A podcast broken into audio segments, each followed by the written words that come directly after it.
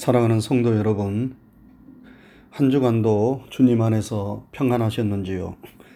주님의 평강이 때마다 일마다 여러분과 함께 하시기를 주님의 이름으로 축원합니다.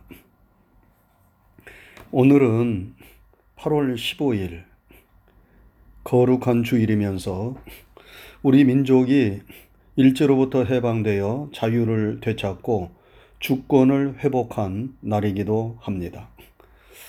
어느덧 광복 76주년이 되었습니다. 그동안 우리 조국 대한민국은 산업화와 민주화를 이루어 2차 세계대전 이후 독립된 나라들 중에서 최초로 그토록 열망하였던 선진국이 되었습니다. 참으로 자랑스럽고 감격스럽습니다. 그러나 아직까지도 우리 민족이 남과 북으로 분단되어 통일된 국가를 이루지 못하고 서로 반목하고 적대시하고 있는 것은 참으로 안타까운 일이 아닐 수 없습니다. 하루속히 하나님의 도우심으로 우리 민족이 평화적으로 통일되고 자유를 빼앗긴 저 북한 땅에도 번영과 자유의 바람이 불기를 간절히 소망하며 기도합니다. 오늘 설교의 제목은 자유를 주셨으니 입니다. 한번 따라 하시기 바랍니다. 자유를 주셨으니. 돈키호테를 쓴 스페인의 작가 세르반테스는 말하기를 신이 인간에게 베푼 최대의 축복 가운데 하나는 자유다. 라고 말하였습니다. 여러분, 자유가 얼마나 가치 있고 소중한 것입니까? 만일 우리에게 자유롭게 말하고 움직이고 믿을 수 있는 자유가 없다면 우리의 삶은 참으로 답답하고 살아도 산 기분을 느끼지 못할 것입니다. 그래서 미국의 독립운동가이면서 정치가였던 패트릭 헬리는 1775년 3월 23일에 의회에서 연설하면서 자유, 아니면 죽음을 달라 라는 유명한 말을 하였습니다. 자유란 인간의 생명과 맞바꿀 만큼 가치 있고 소중한 것이라는 말 아니겠습니까? 여러분, 이 세상에서 사람의 생명만큼 소중한 것이 어디에 있습니까? 아무리 억만금을 준다 하더라도, 아무리 높은 권세와 명예를 준다 하더라도, 우리의 목숨과는 바꿀 수 없습니다. 그런데 자유를 줄 수 없다면 죽음을 달라는 것입니다. 자유를 잃어버리면, 자유를 빼앗기면 인간은 살았으나 죽은 것과도 같습니다. 그래서 사람들은 자유를 쟁취하기 위하여 목숨을 걸고 투쟁하기도 하는 것입니다. 여러분, 사람이 법을 어기고 죄를 지으면 감옥에 갑니다. 자유를 일시적으로 제한당하고 빼앗기는 것입니다. 그것이 죄에 대한 형벌이요 대가입니다. 자유를 제한당하면 인간은 답답해서 견디기 힘든 고통을 당합니다.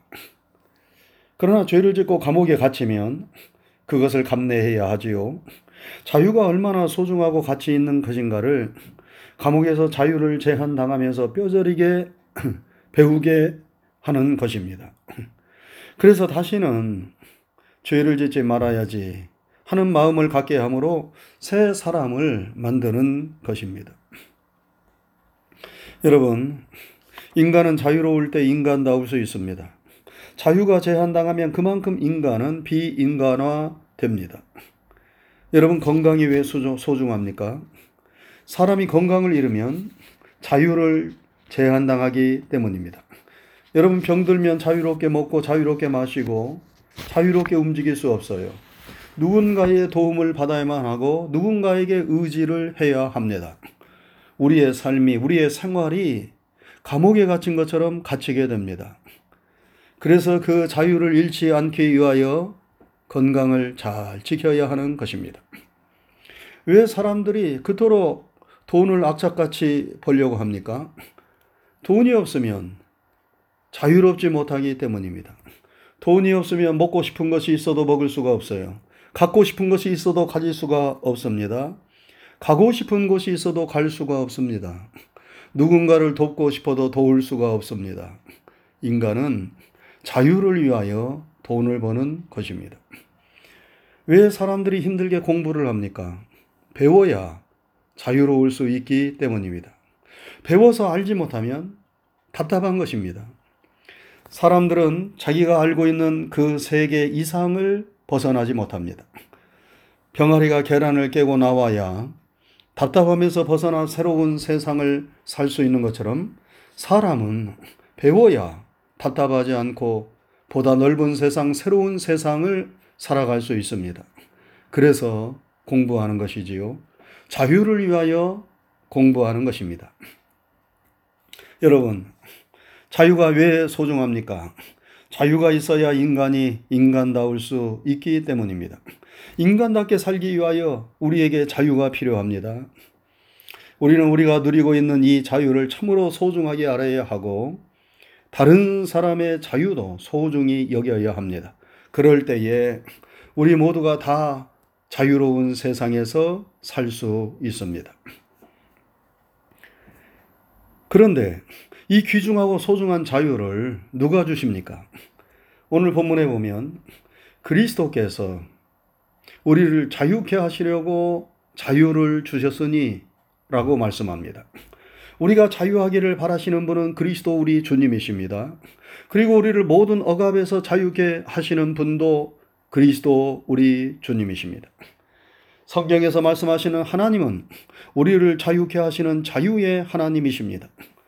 그런데 사람들이 하나님을 오해하고 있어요. 하나님을 마치 인간의 자유를 억압하고 구속하시는 독재자나 폭군으로 생각합니다. 그러나 그것은 하나님에 대한 지극한 오해인 것입니다. 하나님은 여러분과 저에게 참 자유를 주시고 우리가 참 자유인이 되기를 원하십니다. 구약의 하나님은 이스라엘 백성들을 애굽의 노예 상태에서 해방시켜 주신 자유의 하나님이십니다. 그래서 하나님은 출애굽 사건을 통하여 어떠한 독재 권력도 인간의 자유를 억압할 수 없음을 그리고 인간의 자유를 억압하는 세력은 반드시 심판하신다는 사실을 가르쳐 주고 보여주셨습니다. 예수님도 자신이 이 세상에 오신 목적을 인간을 자유케 하기 위해서라고 이사야 선지자의 예언을 인용하여 말씀하셨어요. 누가복음 4장 18절 이하에 보면 예수님께서 이렇게 말씀하십니다. 주의 성령이 내게 임하셨으니 이는 가난한 자에게 복음을 전하게 하시려고 내게 기름을 부으시고 나를 보내사 포로된 자에게 자유를 눈먼 자에게 다시 보게 함을 전파하며 눌린 자를 자유케 하고 주의 은혜의 해를 전파하게 하려 함이라. 포로된 자, 갇힌 자, 눌린 자를 자유케 하기 위하여 주님은 이 세상에 오셨다는 말씀입니다. 그래서 요한복음 8장 36절에도 보면 예수님은 아들이 너희를 자유케 하면 너희가 참으로 자유하리라. 이렇게 말씀하셨습니다. 여러분, 하나님의 영이시며 그리스도의 영이신 성령님 역시 우리를 자유케 하시는 거룩한 영이십니다. 고린도후서 3장 17절에 주는 영이시니 주의 영이 계신 곳에는 자유함이 있느니라 라고 말씀했어요. 초대 예루살렘 교회는 성령의 자유함이 있는 교회였습니다. 그래서 사람들이 인종, 신분을 초월하고 소유나 남녀 성별을 초월해서 믿음과 사랑으로 하나가 되었습니다. 주님을 믿는 일이 목숨을 거는 위험한 일이었지만 죽음을 초월해서 기쁨으로 믿음 생활을 하였습니다. 사도들은 관원들을 무서워하지 않고 성령이 주시는 언어의 자유함을 얻어 담대하게 주님을 증거하고 복음을 전하였습니다. 성령의 자유케 하시는 역사가 불같이 파랑같이 뜨겁게 충만하게 임하였던 교회가 바로 초대 예루살렘 교회였습니다. 자유로우신 성령께서 자유롭게 역사하실 때 성도들은 은혜를 받고 교회는 새로워지며 놀라운 하나님의 역사가 이루어집니다. 이러한 자유로운 성령의 역사가 우리 교회 우리 모두에게 임하기를 간절히 소망합니다. 여러분, 자유에는 여러 종류가 있어요. 정치적이며 세상적인 자유가 있습니다. 신앙의 자유, 언론의 자유, 출판의 자유, 결사 집회의 자유, 사상의 자유, 이주의 자유 등등 무수한 자유가 있습니다. 이러한 자유와 더불어 영적이며 내적인 자유가 있습니다. 불안과 공포로부터의 자유, 염려로부터의 자유, 죄와 죽음으로부터의 자유 등등이 바로 그것입니다. 하나님께서 그리스도께서 우리에게 주시는 자유는 이 모든 자유들을 다 포함하지만 특별히 영적이며 내적인 자유를 우리에게 주십니다. 그러면 주님이 우리에게 주시는 가장 중요한 자유는 무엇입니까? 그것은 바로 죄와 죽음으로부터의 자유입니다.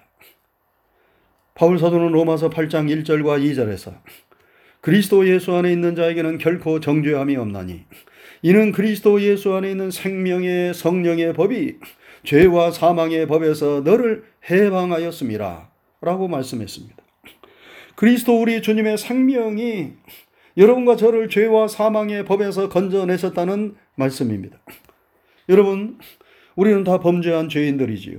성경의 모든 사람들이 다 죄를 범하였다 하였고, 의인은 없나니 한 사람도 없다고 하였습니다. 그리고 죄의 싹은 사망이라고 하였습니다. 그러므로 우리는 다 죄로 인하여 사망에 이를 수밖에 없는 존재들입니다. 그런데 우리 예수님께서 그 죄와 죄의 결과인 사망에서 우리를 건져주시기 위하여 이 세상에 오셔서 우리를 대신하여 십자가를 지시고 죽으셨고 죽은 지 사흘 만에 다시 부활하신 것입니다. 그래서 바울 사도는 로마서 4장 25절에서 예수는 우리 범죄함을 위하여 내어줌이 되고 또한 우리를 의롭다 하심을 위하여 살아나셨느니라 라고 말씀했습니다. 여러분, 죄는 우리에게서 자유를 빼앗습니다. 우리가 범죄하면 우리의 마음과 양심이 자유를 얻지 못합니다. 그래서 죄를 지으면 마음의 평안을 잃게 됩니다. 그 죄가 우리를 뒤쫓아다니며 우리를 정죄하고 근심과 두려움에 빠지게 합니다. 그래서 우리는 범죄하지 말아야 하고 죄를 범하였으면 빨리 그 죄를 회개하고 씻어야 합니다. 세상에서 지은 죄는 세상 법정에서 판단을 받고 형벌을 받으면 되지만 우리 마음에 남아 있는 죄는 오직 십자가에서 흘려주신 주님의 보혈만이 깨끗하게 씻어줄 수 있습니다. 그래서 우리는 주의 보혈을 의지하여 회개함으로 날마다 죄에서 벗어나 양심의 자유, 마음의 자유를 얻어야 하겠습니다. 이 죄로부터의 자유를 주시기 위하여 주님이 이 세상에 오신 것입니다. 그리고 우리는 죽음으로부터 자유를 얻어야 하겠습니다. 여러분, 사람들은 다 죽음을 무서워하고 두려워합니다. 죽으면 모든 것이 끝이라고 생각합니다. 그러나 죽음이 마지막이 아닙니다. 죽음 이후에 영원한 생명이 있습니다. 영원한 하나님의 나라가 우리를 기다리고 있습니다. 우리는 그것을 믿는 사람들입니다. 예수님께서 사망 권세를 깨뜨리시고 생명의 부활을 하셨습니다. 왜 부활을 하셨습니까? 예수님을 믿는 성도들에게 죽음 이후에 삶이 있음을 증거하기 위하여 예수님은 죽음의 권세를 깨뜨리시고 부활하신 것입니다. 그래서 바울 사도는 이 주님의 부활이 없다면 우리의 믿는 것도 우리의 전하는 것도 다 부질없고 헛된 것이라고 말하였습니다. 예수님을 생명의 구주로 믿는 성도들은 예수님으로부터 영원한 생명을 받아 죽음 이후에 하나님 나라에서 영원한 생명을 누리게 됩니다. 이 죽음으로부터의 자유를 우리에게 주시기 위하여 예수님은 십자가를 지셨고 부활하셨고 그리고 우리는 예수님을 믿는 것입니다. 여러분, 죄와 죽음으로부터의 자유는 너무나 놀라운 것입니다. 이 자유를 얻은 사람은 세상의 그 무엇에도 속박받지 않아요. 그 무엇도 두려울 것이 없습니다. 새가 자유롭게 하늘을 날듯이 이 세상에서 그 무엇에서 속박받지 않는 자유롭고 평안한 삶을 삽니다. 진정한 자유가 우리 주님으로부터 옵니다. 그래서 그리스도께서 너희로 자유케 하셨으니 이렇게 오늘 본문에서 말씀하는 것입니다. 사랑하는 성도 여러분, 주님이 주시는 참다운 자유를 누리시기 바랍니다. 주님이 우리를 자유케 하십니다. 지금 무엇이 여러분에게서 자유를 빼앗고 있습니까? 무엇이 여러분을 불안케 합니까? 무엇이 여러분을 무섭게 합니까? 나에게서 자유를 빼앗고 평안을 빼앗는 그것들을 두려워하지 말고 죄와 죽음에서 우리를 자유케 하신 생명과 능력의 주님을 믿고 온전히 의지함으로 참다운 자유와 평안을 누리며 이 세상을 자유롭고 담대하게 살아가는 여러분과 제가 될 수 있기를 주님의 이름으로 축원합니다. 기도하겠습니다.